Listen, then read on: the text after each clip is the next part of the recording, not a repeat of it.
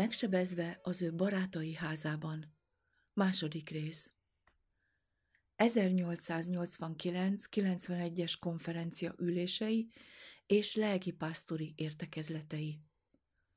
Az 1889-es lelkipásztori értekezlet.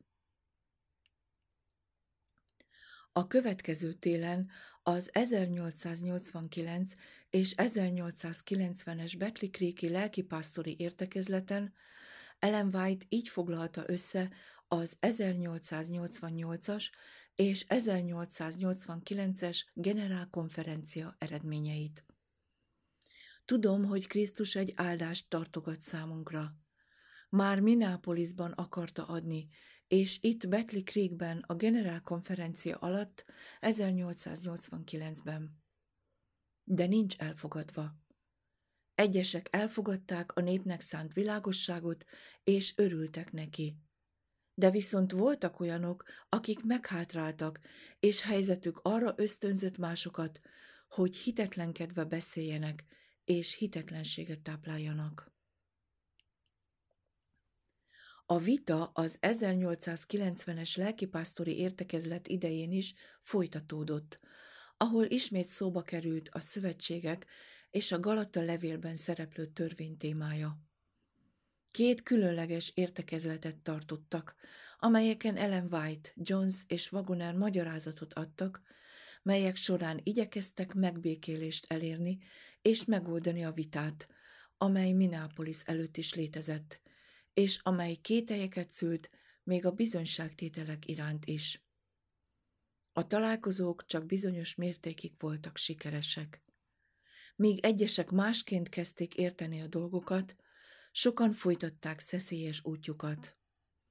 Ellen White így nyilatkozott az ott egybegyűlteknek az első találkozó végeredményeiről. Tegnap a kápolnában készen állt ránk áradni Isten ereje. Egy rövid ideig úgy éreztem, hogy közvetlenül megtekinthetem a dicsőséget, de az ott lévő lelkület arra késztette, hogy visszavonuljon. Néhány hónappal később Ellen White levelében írta le a második találkozó eredményét Smithnek, a Review and Herald szerkesztőjének, aki egyben az üzenet egyik kulcsfontosságú ellenzője volt. Szombaton megtartottuk a második összejövetelt a kiadó kápolnájában, és Isten lelke hozzánk közeledett. Krisztus kopogott az ajtón, de nem találtatott hely számára.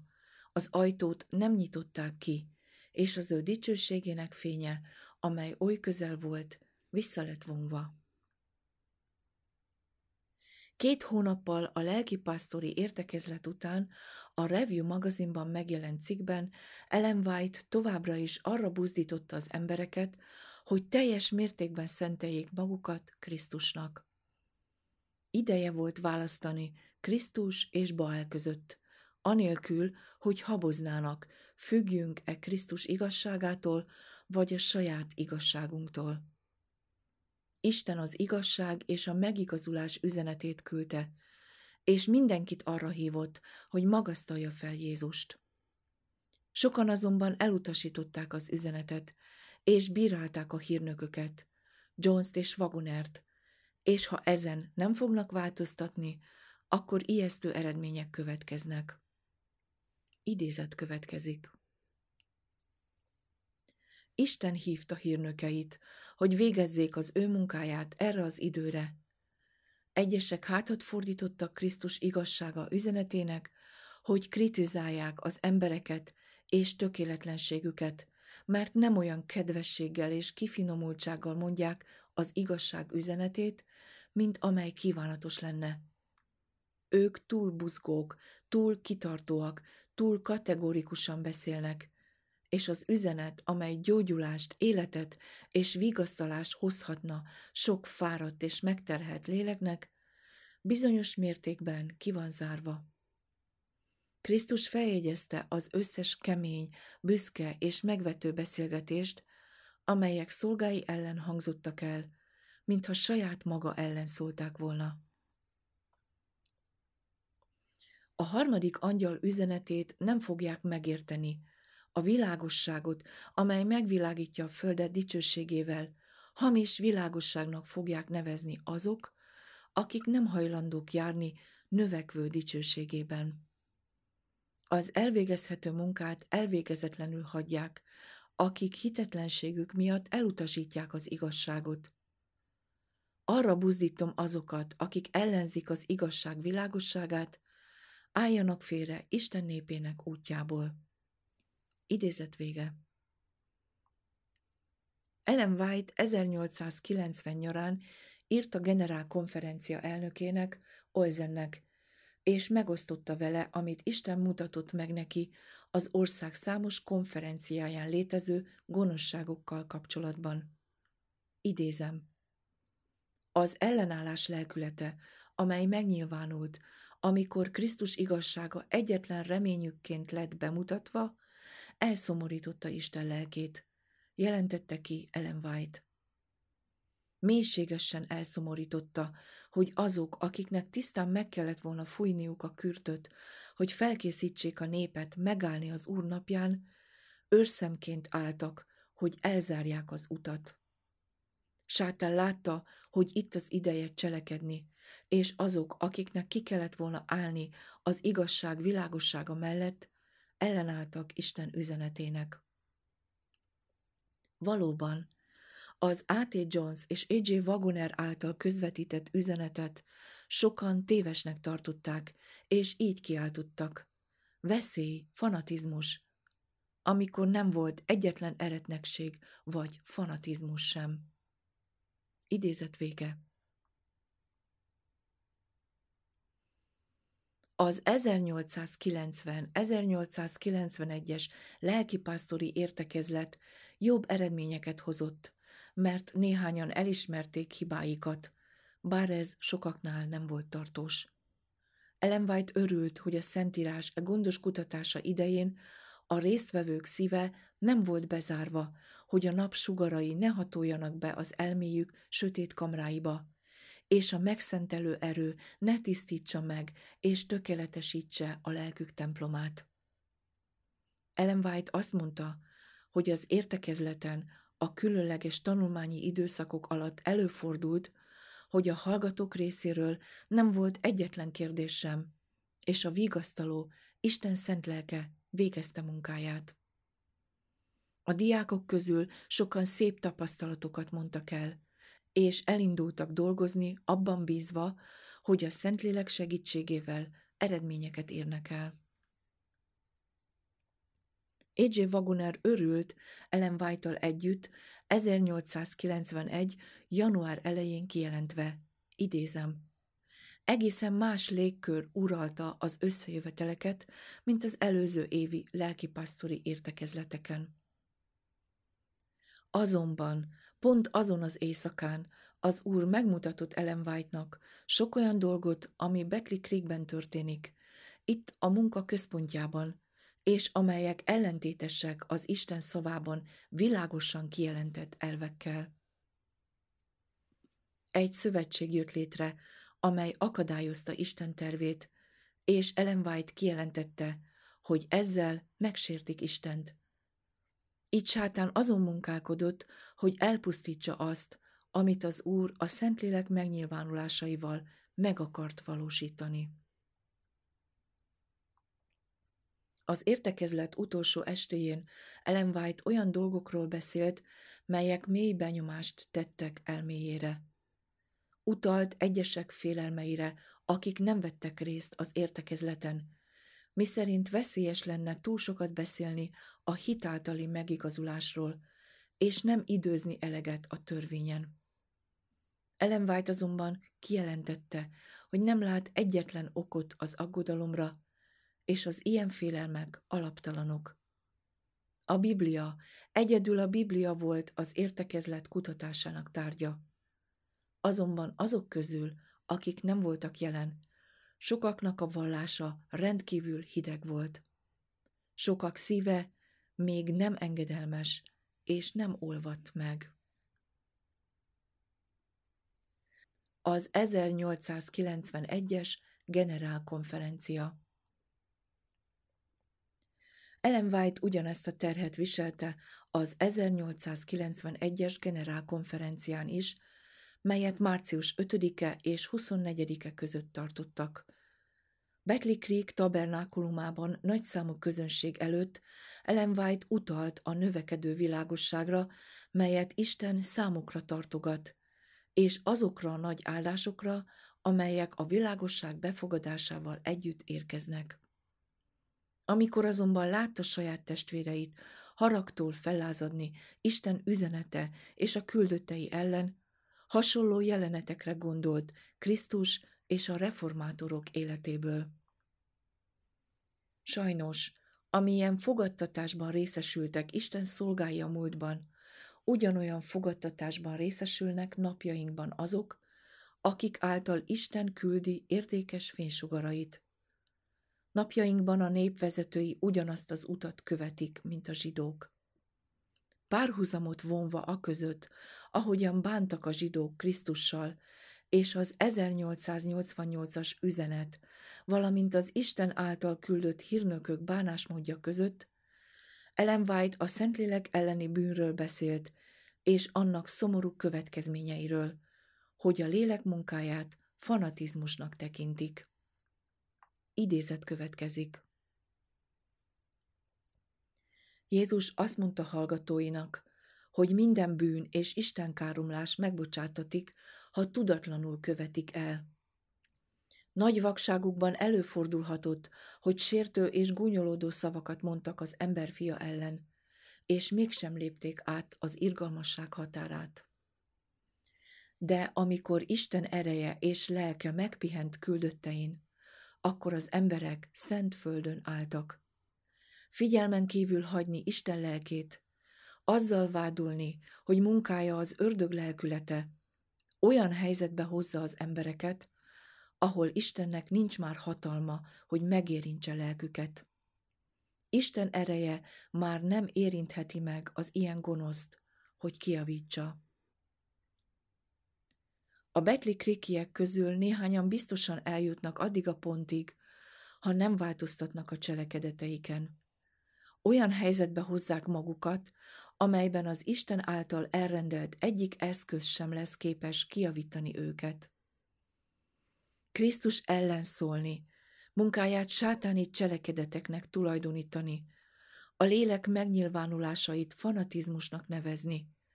Nem olyan bűnök, amelyek önmagukban az elítélést vonnák maguk után, hanem a lelkület, amely ilyen kijelentésekre készteti az embereket, makacs és lázadó helyzetbe hozza őket, ahonnan már nem láthatják a lelki világosságot. Egyesek soha többé nem találják meg újra az utat, soha nem alázzák meg a szívüket a hibák beismerésével, hanem a zsidókhoz hasonlóan továbbra is olyan kijelentéseket tesznek, amelyek rossz irányba terelnek másokat. Napjainkban már hosszan ellenállnak az Isten trónjáról érkező világosságnak, mintha egy megvetendő dolog lenne. Sötétségnek tekintették, és úgy beszéltek róla, mintha fanatizmus lenne, mintha valami veszélyes, kerülendő dolog lenne. Így módon az emberek útmutatókká váltak, akik rossz irányba terelnek. Követték a zsidó nép példáját. Ha mindazok, akik azt állítják, hogy hiszik a jelen igazságot, megnyitották volna szívüket, hogy befogadják az igazság üzenetét és lelkületét, amely Isten irgalma, igazságossága és szeretete, akkor nem gyűjtöttek volna maguk felett sűrűs sötétséget, hogy ne tudják megkülönböztetni a világosságot. Nem nevezték volna fanatizmusnak és megtévesztésnek a Szentlélek munkáját. Idézet vége. A generál konferencia utolsó estéjén Ellen White újra elővette ezt a témát. Egyesek a farizeusi előítélet és kritika lelkületét nyilvánították ki, és amint ezt eltűrték, a szent angyalok eltávoztak. Ellen White megjegyezte, hogy nagy részt ugyanaz a lelkület volt bennük, mint Minneapolisban. A tévedés, amely 1888-ban az elméjükben volt, 1891-ben is még mindig ott volt. Sokan még mindig szkepticizmust és hitetlenséget tápláltak magukban, és nem voltak hajlandók elfogadni Istennek a hírnökök által küldött üzenetét. Ellen White itt arra kijelentésükre utalt, mely szerint maga az üzenet fanatizmus volt. Nem volt semmi fanatizmus abban az újjáébredési munkában, amely itt tavaly télen zajlott. De elmondom, mit láttam látomásban. Láttam férfiakat, akik annyira felmagasztalták önmagukat, és akik olyan makacsok voltak, hogy a szívük sötétségbe burkolódzott. Az egész világosságot, amelyet a menny irgalmasságból küldött, sötétségnek tartották. Ha elfogadták volna az igazság napjának ragyogó sugarait, akkor azok megvilágították volna a lélek templomát, és ez kiűzte volna onnan a kuffárokat és a vevőket, a saját véleményük büszkeségét és a test kívánságát. De egyesek kritizálták és semmibe vették, sőt odáig aljasodtak, hogy nevetségesítették a hírnököket, akik által az úr hatalmasan dolgozott. Idézet vége. Ilyen negatív attitűdök az 1888-as üzenettel kapcsolatban elterjedtek az egész egyház szervezetben.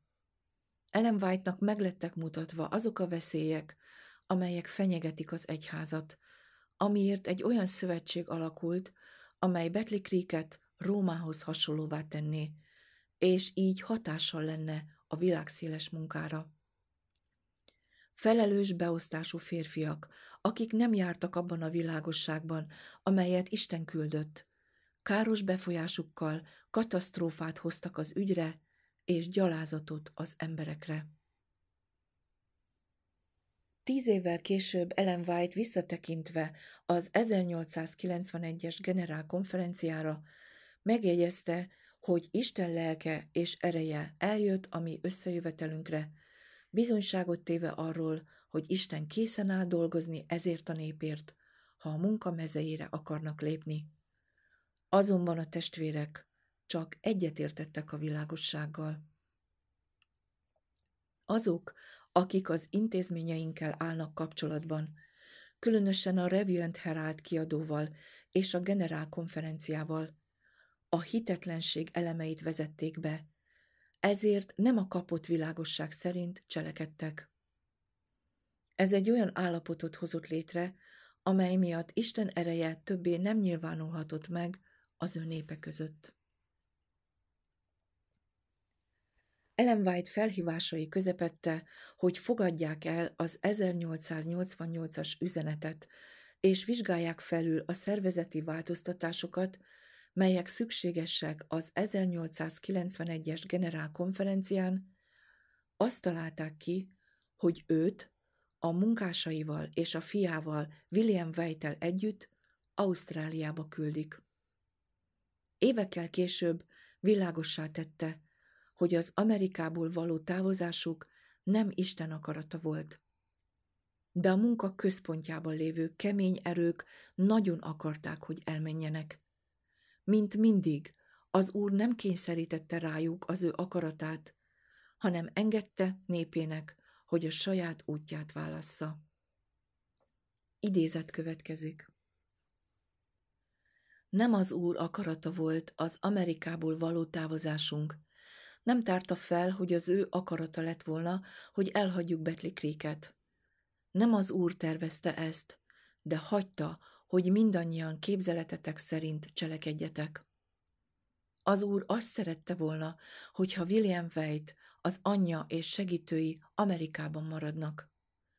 Szükség volt ránk a mű központjában, és ha lelki felfogásotok meg tudta volna ítélni a valós helyzetet, soha nem értettetek volna egyet a megtett cselekedetekkel. Az Úr azonban mindenki szívébe lát, olyan hatalmas vágy létezett, hogy mi távozzunk onnét, hogy az Úr hagyta, hogy ez megtörténjen. Azok, akik elfáradtak a hirdetett bizonyságokban, azok nélkül hagyattak, akik hirdetik azokat.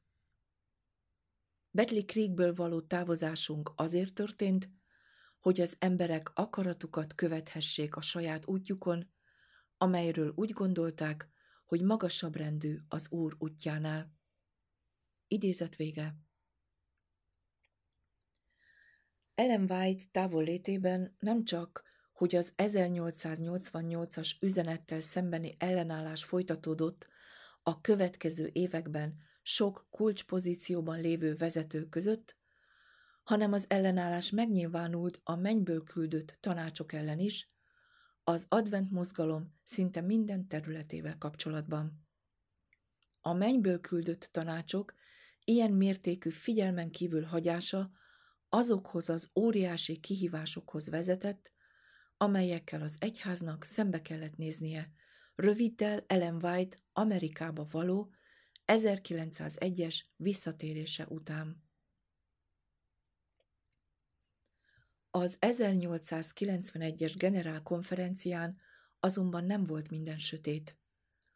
Ahogy az 1888-as és 1889-es konferenciákon is, a Szentlélek Isten maradéka fölött lebegett, igyekezve megvilágosítani és megerősíteni őket a rájuk váró zavaros időkre, amely kész volt rájuk törni, és felkészíteni őket arra, hogy megosszák a világgal a hangos kiáltás üzenetét. Minden nap kora reggel 5.30 és 6.30 között tartották meg a lelkész találkozókat. A Daily Bulletin szerint a résztvevők többsége azzal az érzéssel távozott, hogy különleges áldást kaptak Istentől, és visszatérhetnek a saját munkaterületükre, azzal a megbizonyosodással, hogy a jövőben a Szentléleknek még több ereje kíséri majd őket erőfeszítéseikben, mint a múltban. Ezek a bizonyítékok azt mutatták, hogy Isten várt arra, hogy gazdagon megálthassa népét, hogy amint megfelelő kapcsolatban kerülnek vele, isteni kegyelem zápora áradjon rájuk, hogy megjobbítsa szívüket, és adjon hatalmat az evangélium igazságainak hirdetésére. Isten valóban ki akarta árasztani a késői esőt, hogy megvilágosítsa és megerősítse népét. Ellen White ugyanígy érzett, amikor három alkalom kivételével minden reggeli találkozón részt vett, ahol nagy szabadsággal szólhatott a lelkészekhez. Meggyőződéssel jelentette ki, hogy az Úr közöttük volt, és látták az üdvösségét. Valójában bevallotta, hogy ő még soha nem vett részt olyan összejöveteleken, ahol az Úr lelke annyira megnyilvánult volna igényének tanulmányozásakor, mint azon az alkalmon. Ezeknek az összejöveteleknek ünnepélyes jellegük volt. Mély megélés történt, hálákat és dicséreteket emeltek Istennek a különleges áldásaiért, melyekben részesültek az ő igényének kutatása során. Azok közül egyesek, akik tanulni jöttek, bevallották, hogy végre elhitték, hogy Krisztus valóban megbocsátotta bűneiket. Ellen White örömét fejezte ki, hogy bár a tizenegyedik órában fedezték fel ezt, még nem késő a hibák kiavításához. Ellen White mindenkit figyelmeztetett, hogy távolítsák el a keserűség gyökerének minden rostját, mely olyan sok szívbe lett beleültetve, különösen a Minneapolis-i konferencián. Sor került más találkozókra is, olyan helyeken, ahol hallani akarták a jelen való igazságot.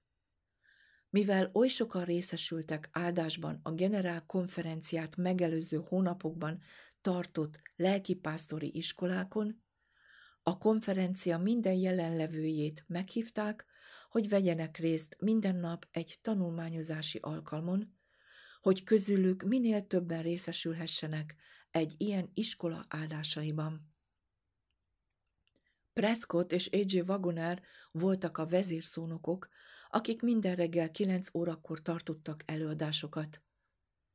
Azonban, mivel nagy volt az érdeklődés a Betlikréki gyülekezet, a főiskolai hallgatók, a szanatóriumok dolgozói és a review szerkesztőség asszisztensei részéről, az alkalmakat este 7 órára helyezték át, hogy mindenki számára megfelelő legyen. Az első héten Prescott előadás sorozatot tartott egy bibliai témáról, Isten ihletet igéjéről. A hangsúlyt arra helyezte, hogy az ihletésnek nem lehetnek fokozatai. Mi Istentől származónak fogadjuk el az egész igét. Prescott így folytatta. Amint elfogadjuk, hogy a Szentírás egyik része ihletettebb a másiknál, akkor egy ember alkotta Bibliával fogunk rendelkezni, amely valójában nem képezi a jó vagy a rossz mércéjét. Az ilyen téves nézet a Bibliáról kétes hithez vezet, és megfosztja az embereket erejüknek forrásától. Nyilvánvaló volt, hogy ezáltal Prescott többek között a generál konferencia egykori elnökének, Butlernek a téves tanításaira reagált, aki nem csak, hogy cikksorozatot írt a reviewba, amelyben bemutatta azt az elképzelést, miszerint a Szentírásnak csak egyes részei teljesen ihletettek, de ugyanezt a nézetet tanította a Betlikréki főiskolán is. Ugyanilyen tévhiteket alkalmaztak a profitaság lelkére, ellen White írásaira is, megfosztva őket az ihletés és tekintélyük teljességétől. Ellen White válaszul kijelentette, hogy nem az úr ihlette a reviewban megjelent ihletéssel kapcsolatos cikkeket, és nem hagyta jóvá tanítását főiskolai fiataljaink előtt. Isten Ellen White által Minneapolisba küldött tanácsának elutasítása részben ezeknek az elméleteknek volt köszönhető, amelyek hatástalanná tették a bizonyságokat. A hangos kiáltás kezdete Prescott előadásait Wagoner 16 előadása követte a római levélről, és a generálkonferencia végéig tartott. Témája a hitáltali megigazulás volt, és az első nyolc fejezetre alapozott, amelyeket egymás után tárgyalt. Colcord úgy érezte, hogy ezt a biblia tanulmányozást minden jelenlévő nagyra értékelte, és ez a konferencia nagyon előnyös eleme volt.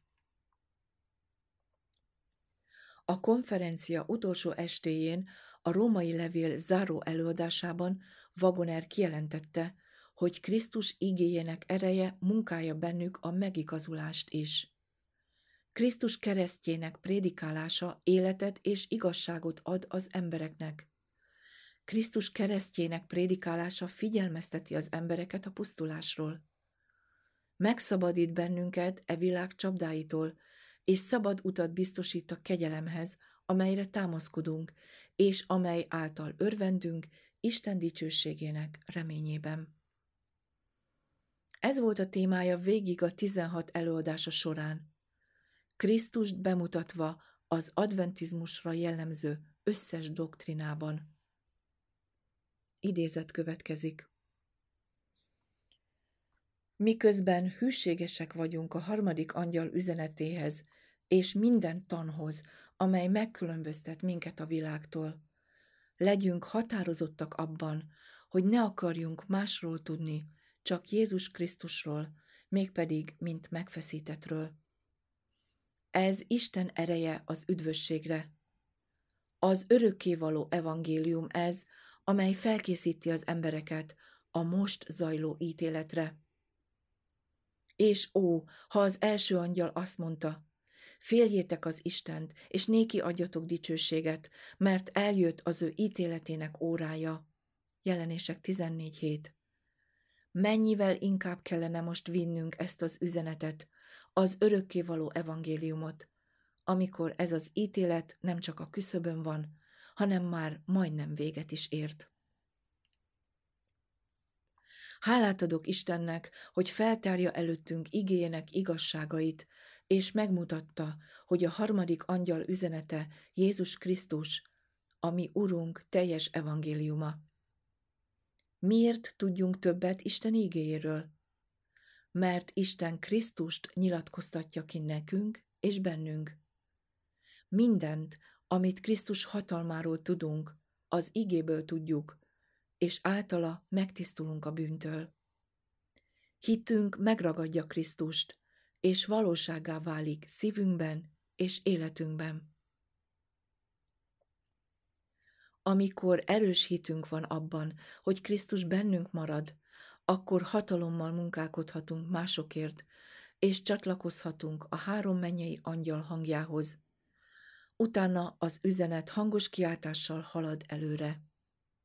Az ok, amiért nem lett hirdetve eddig hangos szóval, az volt, hogy nem értettük a maga teljességében. A múltban sokunknak nem volt meg az üzenetnek ez a magja, ami szintén Krisztus. Amikor bírjuk Krisztust, akkor mindennel bírunk, és megismerjük a benne lévő erőt. Akkor engedelmeskedünk neki, és hatalma velünk marad. Az ige pedig, amit hirdetünk, hatalmasan fog terjedni, és itt lesz a harmadik angyal üzenetének hangos kiáltása. Örülök ma este abban a hitben, hogy a hangos kiáltás most kezdődik. Idézet vége. Wagoner elmagyarázta, hogy az üzenet valódi jelentése Krisztus a minden, és ezt az üzenetet abban a modern mantrában torzították el. Jézus minden. Úgy vélte, hogy az adventista egyház teletagokkal, akik örülnek és megtapasztalják a hitáltali megigazulás üzenetét, egy felvilágosult és felhatalmazott egyház lesz, amely képes hangos kiáltás által ugyanazt az üzenetet közvetíteni a világnak. Ez csak a késői eső kiáradása által valósul meg, ami főként a korai eső megtapasztalásának felhalmozott eredménye. 1891. márciusában Wagoner örülhetett annak a hitnek, hogy abban az időben kezdődött a hangos kiáltás. Wagoner által bemutatott evangélium erős üzenete nem korlátozódott csak a betlikrikiekre, hanem a General Conference déli bulletin oldalain keresztül az egész világon elterjedt.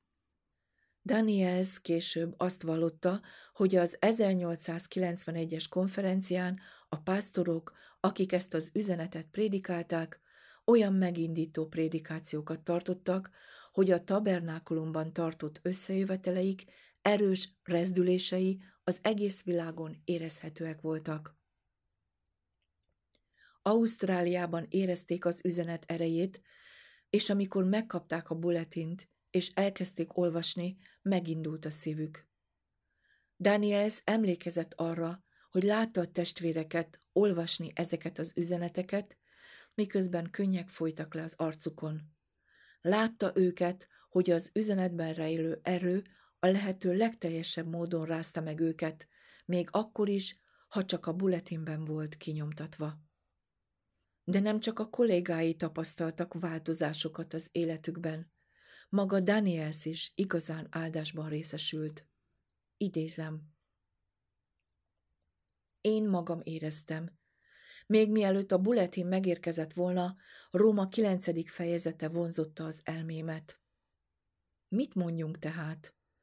Azt, hogy a pogányok, akik nem törekedtek az igazságra, elnyerték az igazságot, mégpedig a hitből való igazságot, Izrael viszont, amely törekedett az igazság törvényére, nem jutott el erre a törvény alapján. Miért?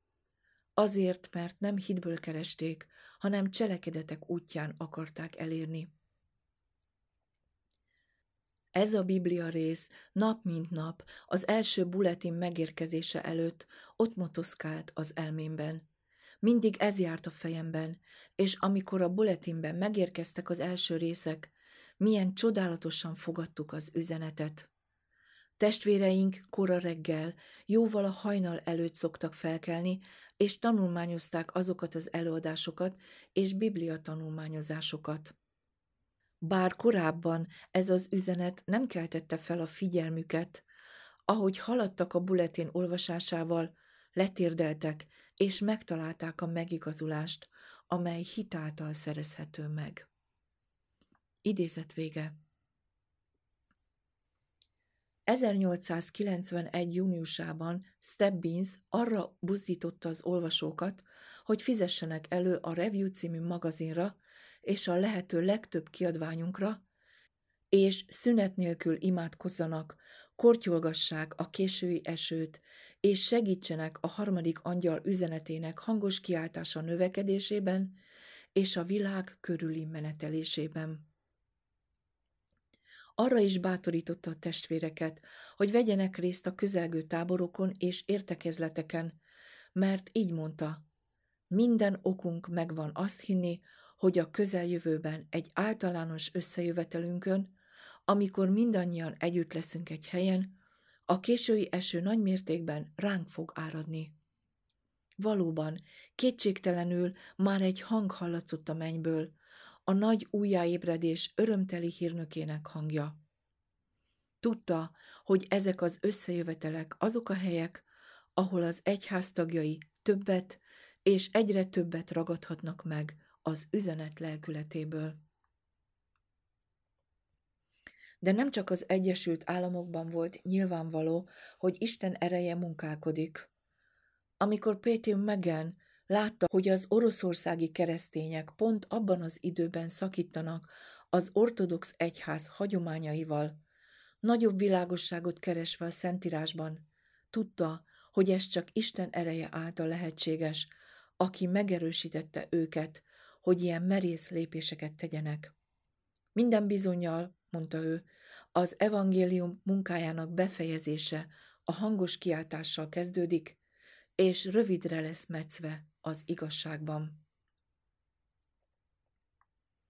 Eszme Kaleg, új-Zéland egyik legimpozánsabb összejövetelén azt írta. Úgy tűnik, kezdünk pár cseppet kapni a késői esőből. És miért ne kapnánk most nagy áldásokat? kérdezte. Kapni fogunk, ha oda megyünk, ahová Jézus hív minket. Azon a nyáron szerte az Egyesült Államokban néhány tábori összejövetelt az adventisták között valaha tartott legnagyobb összejövetelnek nevezték. Az augusztus végén tartott Ohioi táboron Lowborord, egy adventista úttörő, grafikus képeket vázolt fel a korai időkről és Isten erejéről, amely jelen volt az első üzenet hirdetésekor.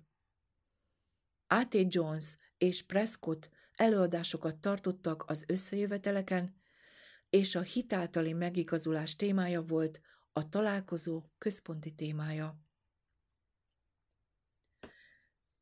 Smith kijelentette, hogy soha nem láttak még olyan tábort, amely ennyire át volt itatva és áthatva az Isten iránti dicséret érzésétől.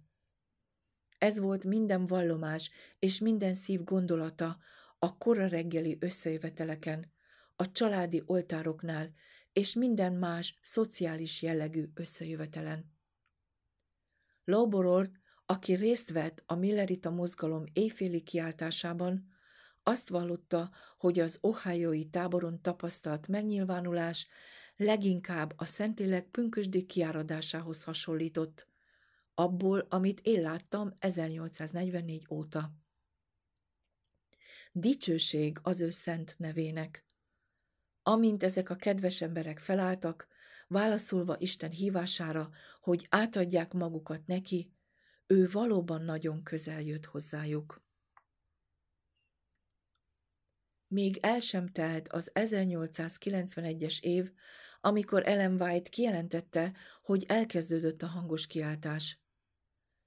Szeptember elején a Michigan állambeli Lansingi táboron prédikálva mondta, a harmadik angyal üzenete hangos kiáltásban fejlődik ki, és nem kell szabadnak éreznetek magatokat elhanyagolni a jelen való kötelességeteket, és mégis magatokban táplálnotok azt a gondolatot, hogy a jövőben nagy áldásban lesz részetek.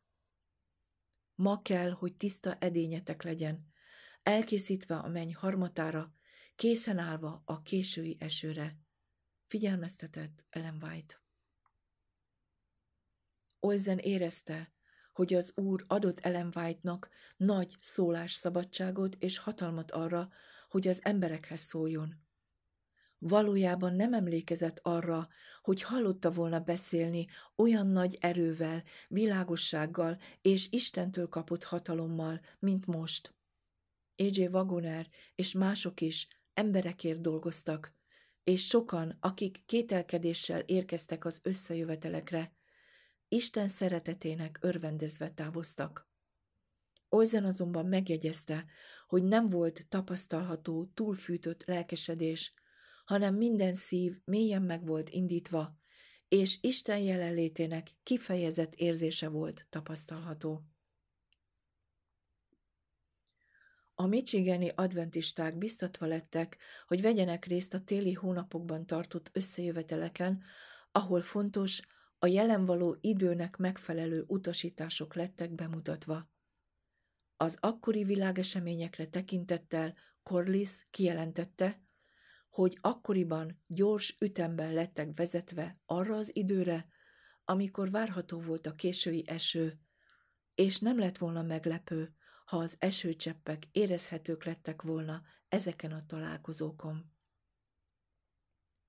Belenger hasonló gondolatokat fogalmazott meg 1891. novemberében, kijelentve, hogy úgy tűnt, a késői esőcseppjei már hullani látszanak, és imádkozott azért, hogy az Úr növelje hitünket.